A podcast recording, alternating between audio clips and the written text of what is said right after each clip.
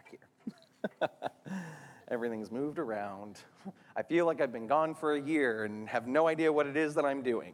Um, hopefully, it doesn't come across that way, except I just told you. So, um, well, good morning. I'm so glad to finally be back. Um, thank you so much for your abundance of prayers while I was out sick um, with a nasty sinus infection and which at one at some point I eventually thought was COVID, but then I got like three tests and I was jammed up the nose three different times throughout the week, and every single one was negative, and so that was just a miserable experience just to know that I didn't have it. Um, but praise God that I am here and that we get to continue in our series uh, in as we walk through the letter to the Galatians, which we've been learning is really primarily about asking that, that fundamental question how does the gospel teach us to live? That's the question that, that Galatians is trying to answer as Paul speaks to them, speaks to the people in Galatia about how they should live because of what the gospel has done in their lives and how it is informing how they should live their lives. And so, so far, we've, we've walked through just the first chapter of Galatians. And, and first, we learned one primarily thing that there is only one gospel. Paul was so clear to iterate that there is no other gospel, there is but one gospel. There's but one gospel, and we should be willing to know it and believe it and trust that it is true. In fact, we, we said that the gospel can kind of be summed up in four words, right? God's work, not mine. You could elaborate so much more on what those four words mean, but, but the gospel stands to one thing God's work, not mine. And so that's what we learned about the, the one true gospel at the very beginning. And we're going to see throughout Galatians how Paul is elaborating on that truth that, that the gospel is God's work, not mine. And then we went further into chapter one. And we started seeing, well, then what is it when we think about the gospel? From whom do we seek approval? And Paul even asked that question am I, am I seeking God's approval or am I seeking man's approval? And as we actually unpack that passage, we realize that the truth is you're seeking neither. You're not seeking the approval of man because man can do nothing for you. But you're also not seeking the approval of God because God has already done everything for you. And so, where man can meet no need, God has already met every need. And so, it's not about seeking out that, that need of approval from God. And the way that we saw this play out in our daily lives is that Paul made it very evident how he had this rhythm of gospel grace. How he, how he had these moments of silence and solitude where he would pull away and build on his relationship with God, but also how he would get in the context with with, con- with the congregation, with the fellowship of fellow believers for the encouragement and exhortation about what it meant to be in relationship with God. And seeing how people in their lives lived out Christ glorified. And so we've seen so far in chapter one how, how Paul is beginning to push hey, this is what it means to live the gospel. This is what it means, how the gospel teaches us to live our daily lives, how we can apply it to every moment. And so today we're going to turn to chapter 2. And here is what our passage says today in verses 1 through 10. Then, after 14 years, I went up again to Jerusalem with Barnabas, taking Titus along with me. And I went up because of a revelation and set before them, though privately before those who seemed influential, the gospel that I proclaimed among the Gentiles in order to make sure I was not running or had not run in vain. But even Titus, who was with me, was not forced to be circumcised, though he was a Greek. Yet because of false brothers secretly brought in, who slipped in to spy out our freedom that we have in Christ Jesus, so they might bring us into slavery. To them we did not yield in submission even for a moment, so that the truth of the gospel might be preserved for you. And from those who seem to be influential, what they were makes no difference to me. God shows no partiality. Those, I say, who seemed influential added nothing to me. On the contrary, when they saw that I had been entrusted with the gospel to the uncircumcised, just as Peter had been entrusted with the gospel to the circumcised. For he who worked through Peter for his apostolic ministry to the circumcised worked also through me for mine to the Gentiles. And when James and Cephas and John, who seemed to be pillars, perceived the grace that was given to me, they gave the right hand of fellowship to Barnabas and me that we should go to the Gentiles and they to the circumcised. Only they asked us to remember the poor, the very thing I was eager to do. Before we go any further today, let's go to the Lord in a moment of prayer. Lord Jesus, oh God, as I stand here, I'm reminded that you are good. Oh, that you are so faithful. And Lord, that even though I, I feel uh, still unprepared, I feel wavering, Lord, even though I, I feel like I don't have it all together and that I'm, I'm feeling like I'm forgetting how to do this whole thing, you're still good. And you show no impartiality. And, and here, Lord, you, you reign true evermore, and your, your spirit is alive within me.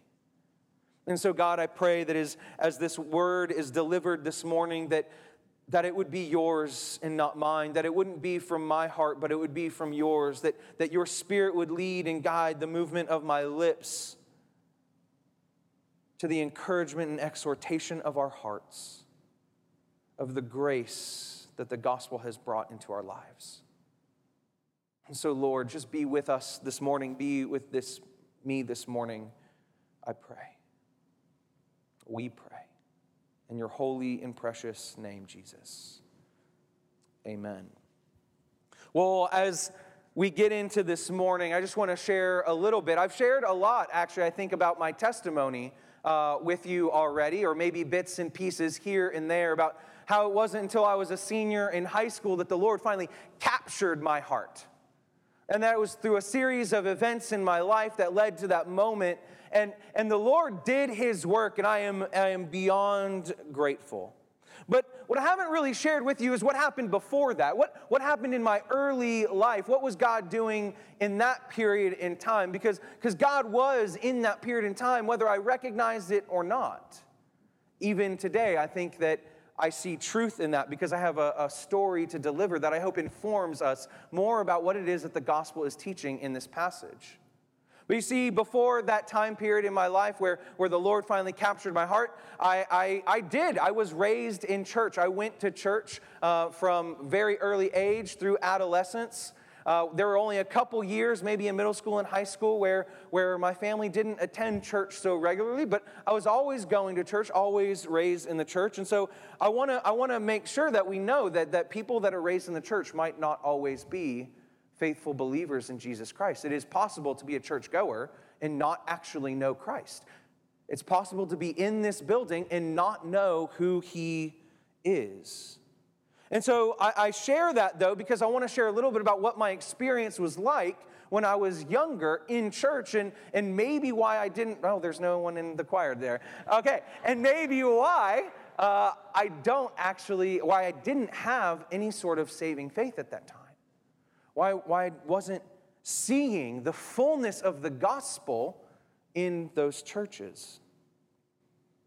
You see, it was in that time that I felt like church was just a series and a list of do's and don'ts.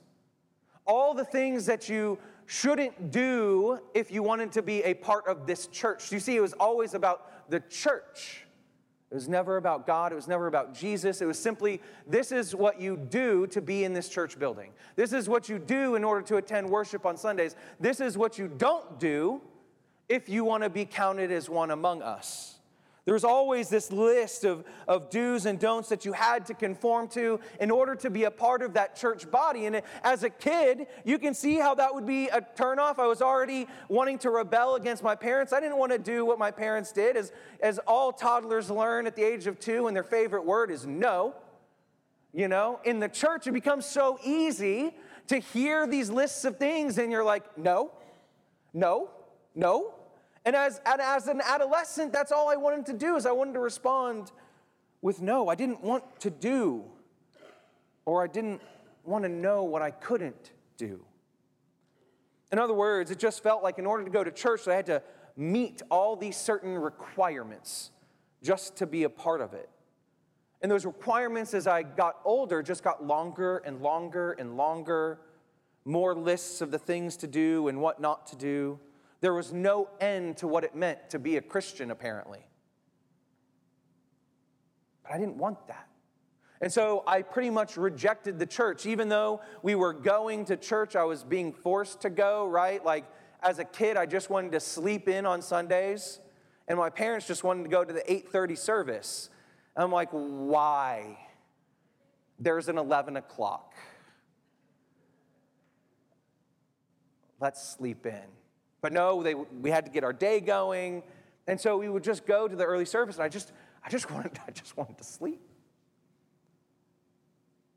And as I got older, I, I was kind of given a little bit of the choice to not go, but there were still those promptings and those urgings you need to come to church with us. And so I felt like church was just something that had to be done. If you wanted, again, even church was a, on that list of do's. You had to go to church, you had to pray, you had to do these things. I know now that we call that legalism. And, and maybe in your own Christian walk, you felt at some point that tension of feeling like, oh, I have to do in order to be. Like there's so much that has to be done in order to be a part of this church body, to be in this church even. Maybe there has been lists of things and things that you have felt have been thrust upon you as to be a part of this body of Christ. Maybe you felt that there are certain ways that you have to dress or look or speak or talk in order to feel like you belong here. Maybe you felt like there are certain things that you're not allowed to do. And if you would do them, that you would feel the shame thrust upon you. And it would probably never be overt or explicitly stated. And I'm not saying that that's just this church, it's all churches because we're all made up of people, humans, that are constantly coming to our own conclusions about what it is that people should look like. Why? Because, quite truthfully, as humans, we all want a little bit of control. We want control and we want to control others, and we want them to conform and look and be just like us. And so the church has become a place of perpetuating that conformity, of that desire to, to thrust upon others what it is that we think that they should look like in order to be the right Christian, in order to be the perfect Presbyterian, in order to say, this is what it means to be a first Pres of Griffin member. Or maybe on the flip side, you haven't felt the tension of feeling like those things were thrust upon you, but unintentionally you were the thruster. You are the one that was making an imposition upon somebody else about what it is that they should do or don't do in order to be a part of this body. I know that I'm guilty of it. I know that it's very easy for me to at times look at somebody and think, well, they don't look like, they don't seem like they should be.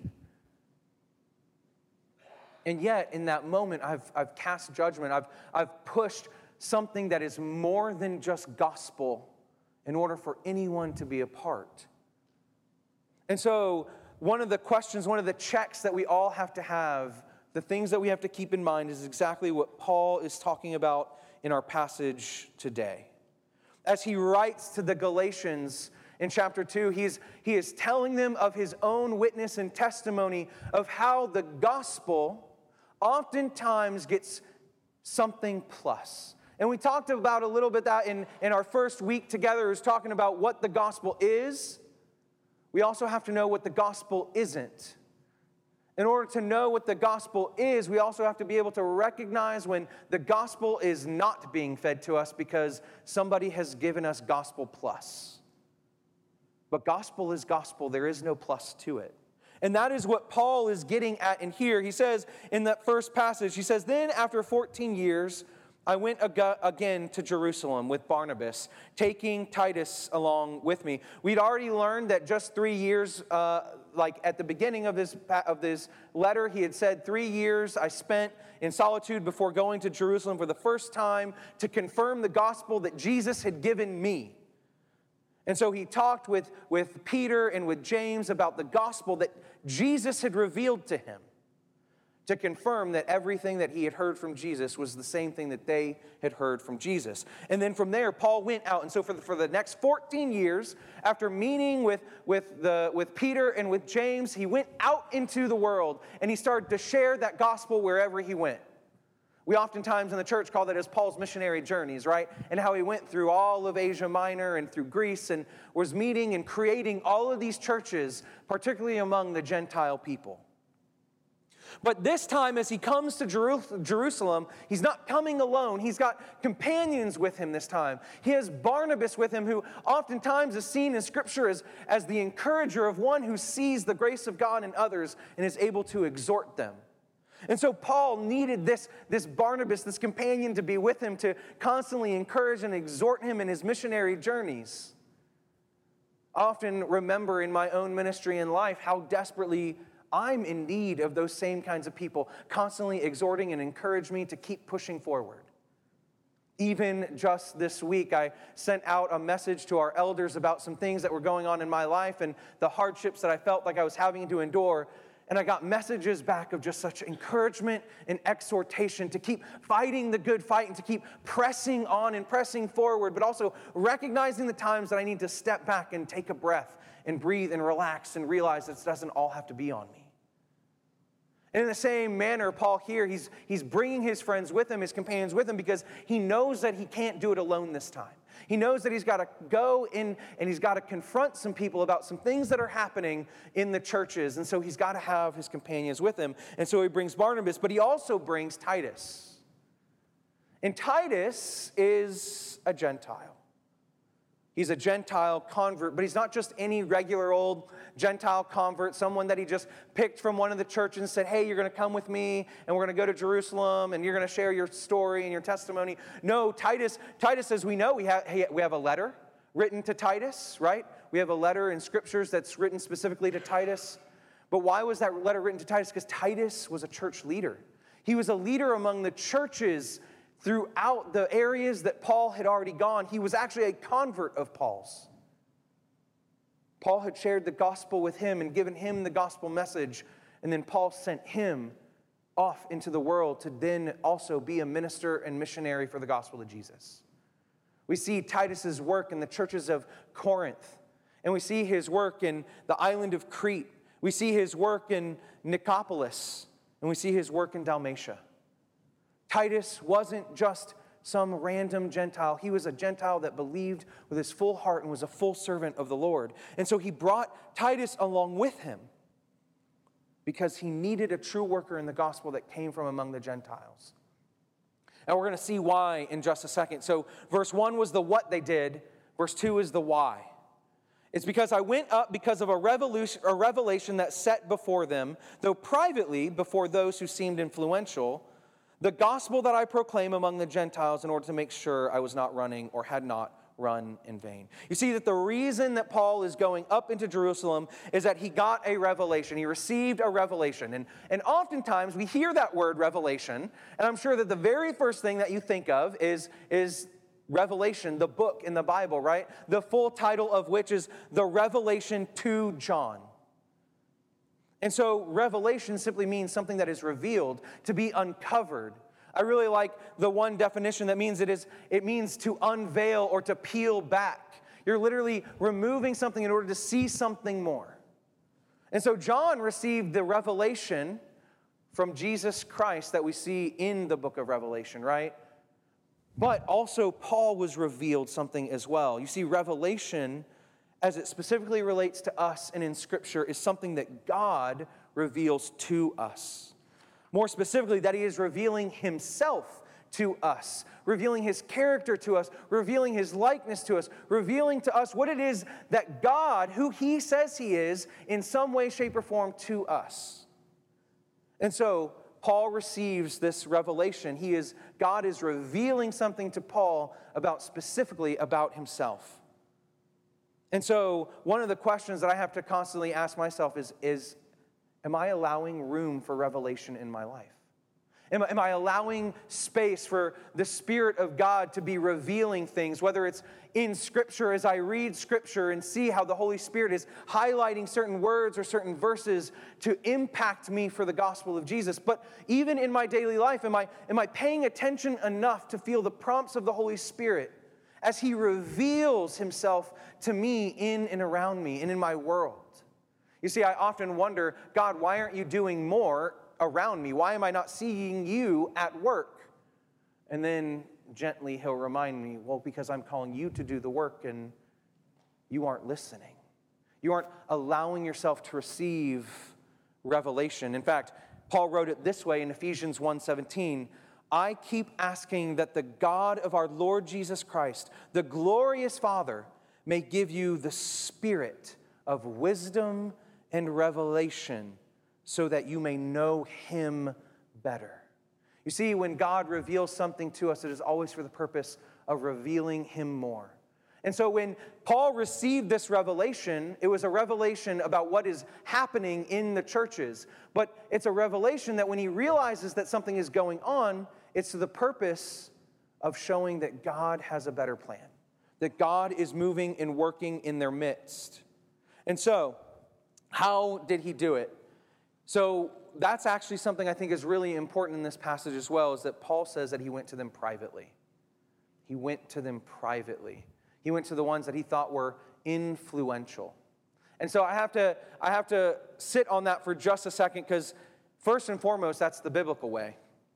Jesus, over and over again in the Gospels, tells us that, that we, if we have something against our brother or sister in Christ, that, that we should go to them in person that we should talk to them one on one. We should make known the thing that is going on and have that conversation, even if it feels like it's conflictual and that it might bring a little bit of tension between the relationship. It's clear. You go in private. Second, it's really practical. It's really practical to go in private when you have something against someone or when you have something that you have to bring up.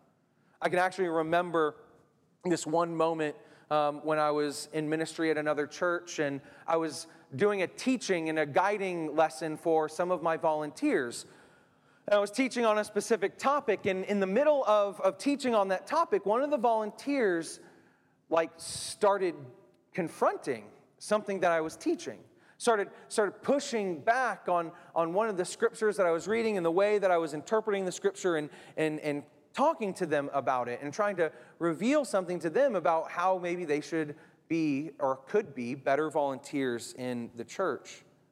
But the reason that he was questioning was not necessarily because there was so much issue with it, but because he, want, he wanted to do it in front of everybody else so that he could show that he knew more.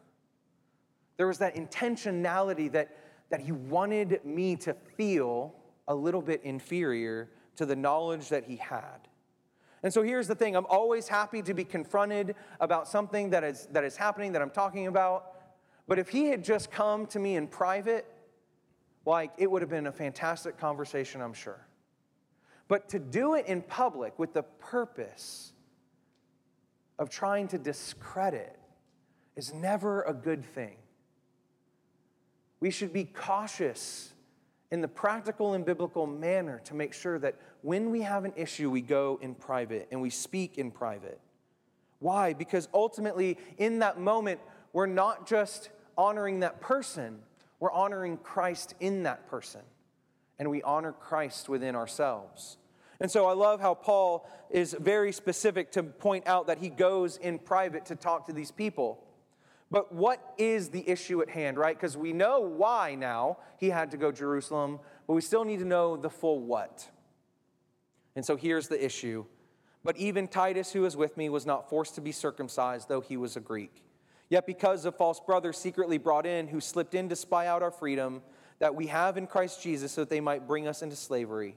To them we did not yield in submission even for a moment, so that the truth of the gospel might be preserved for you. You see, Paul was continuing to fight that good fight. The fight that he had fought from the very start, that the true gospel of Jesus would be told to everybody, that everyone would have the chance to hear this good news. The good news that it's God's work, not mine. That God was doing the work. It wasn't gospel plus. And you see, the problem was that there were these false brothers coming in secretly trying to undermine everything that Paul had been doing for the last 14 years.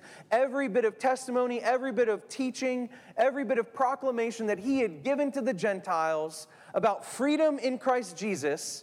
There are these people coming up behind him and trying to tell them, well, yes, but you also have to do all of these things if you actually want to be a part of the body of Christ. If you actually want to be a true believer, you have to follow Jewish law as well.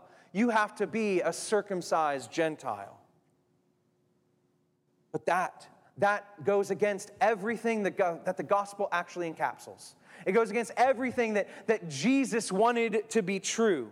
You see, it says very clearly that they were doing this. Why? To spy out our freedom that we have in Christ so that they might bring us into slavery.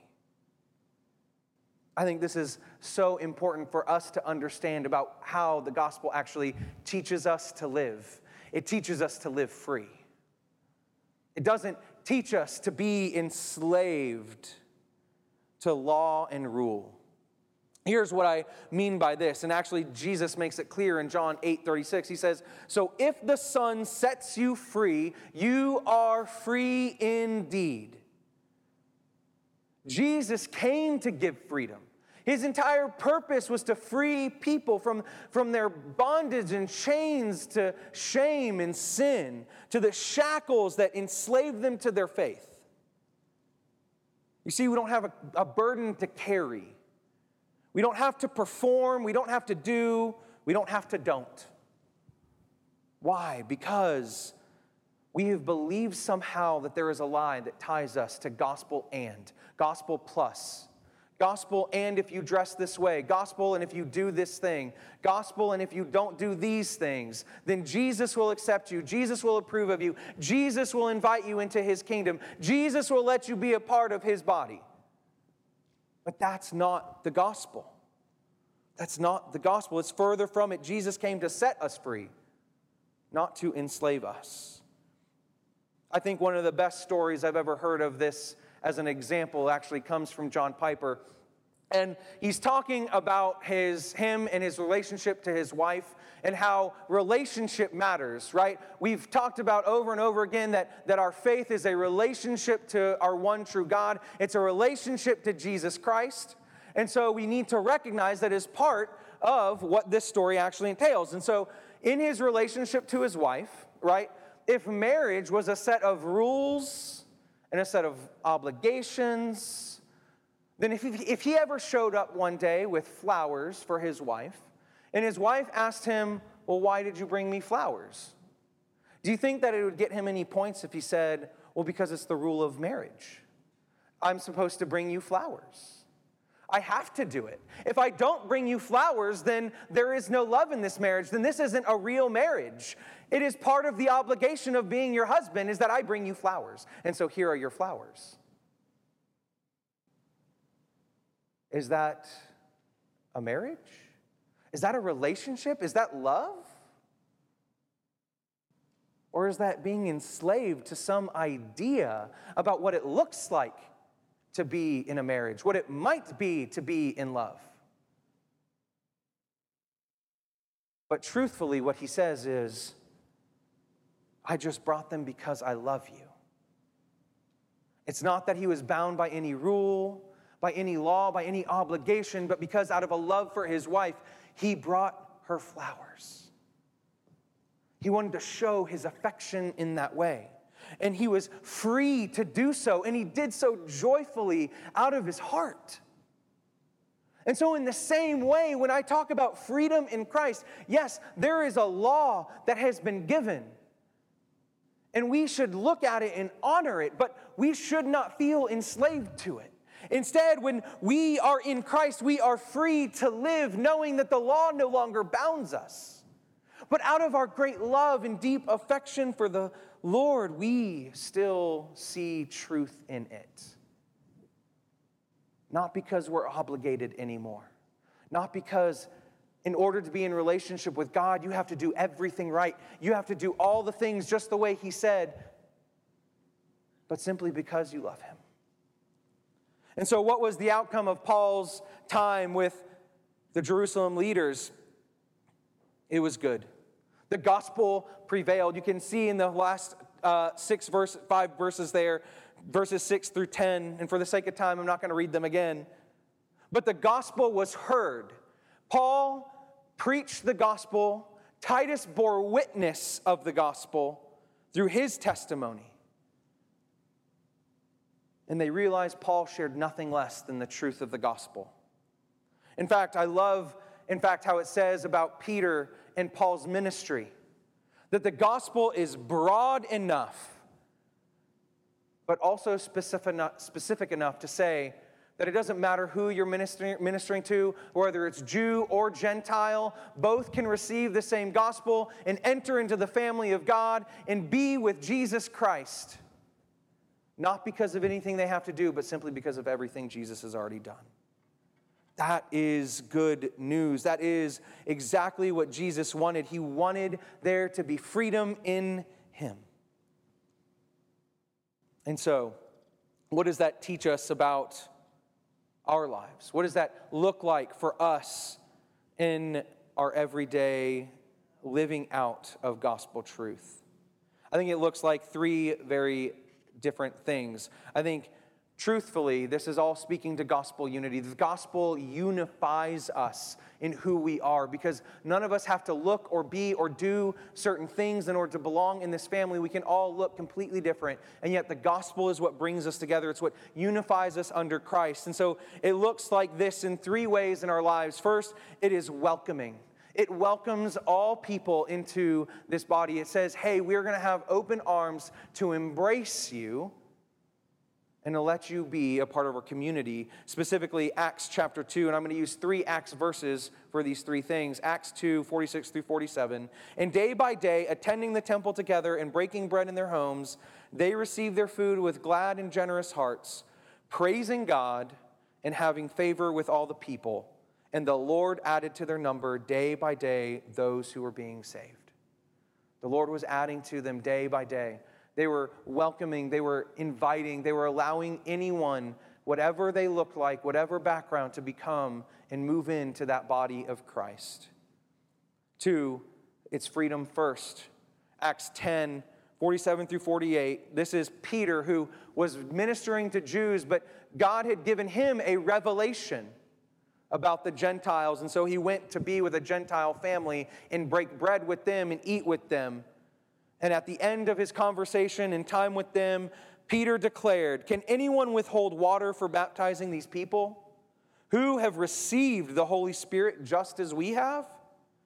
And he commanded them to be baptized in the name of Jesus Christ. And then they asked him to remain with them for several days. You see, Peter, who at first didn't believe that you could be a Gentile and receive the gospel, had an experience with himself and those around him that indeed the gospel reaches many. And there was freedom in the gospel to be different and yet still be the same under Christ. Finally, the last verse of the scripture today says, Only they ask us to remember the poor, the very thing I was eager to do. You see, real gospel unity looks like marginalized reaching. Acts 4 33 35 says, And with great power, the apostles were giving their testimony to the resurrection of the Lord Jesus, and great grace was upon them all. And there was not a needy person among them. For as many as were owners of lands or houses sold them and bought and brought the proceeds of what was sold and laid it at the apostles' feet, and it was distributed to each as any had as any had need. You see, gospel unity means that we are unified in the mission of the gospel, that we are working together to one purpose, to revealing the glory of God to those around us, and specifically meeting the needs of those that have need. Whether it is those that are poor in spirit, or whether those that are just poor. And we as a church want to be committed to those marginalized groups. I'm, I'm so thankful again for Steve and for his work at the food pantry and that we get to partner with them to meet the needs of people that are living in a time of food scarcity. They're able to meet that fundamental need of provision in their lives. Then we can keep working with them. And that's, that's one way in which we as a church are living out this gospel unity in Christ Jesus. And so, what would it look like if every single one of us looked exactly as Paul had said? Where we're not trying to force our ideas and ideals, our do's and don'ts on anyone, not just in our body already, but those that would walk through our doors and those that are our neighbors and in our community. But we we're able to welcome them with open arms and say, hey, come be a part of this gospel community in which all of us are proud and, and enlivened and free in Christ. And then everything that we do is not out of obligation, but simply because we love the Lord and He has asked us into a life with Him. Let's pray. Good and gracious God, we thank you. We thank you that you continue to push us and pursue us in the gospel and in unity with you. We love you. We love that you are working in us and through us. And it's in Jesus' name we pray.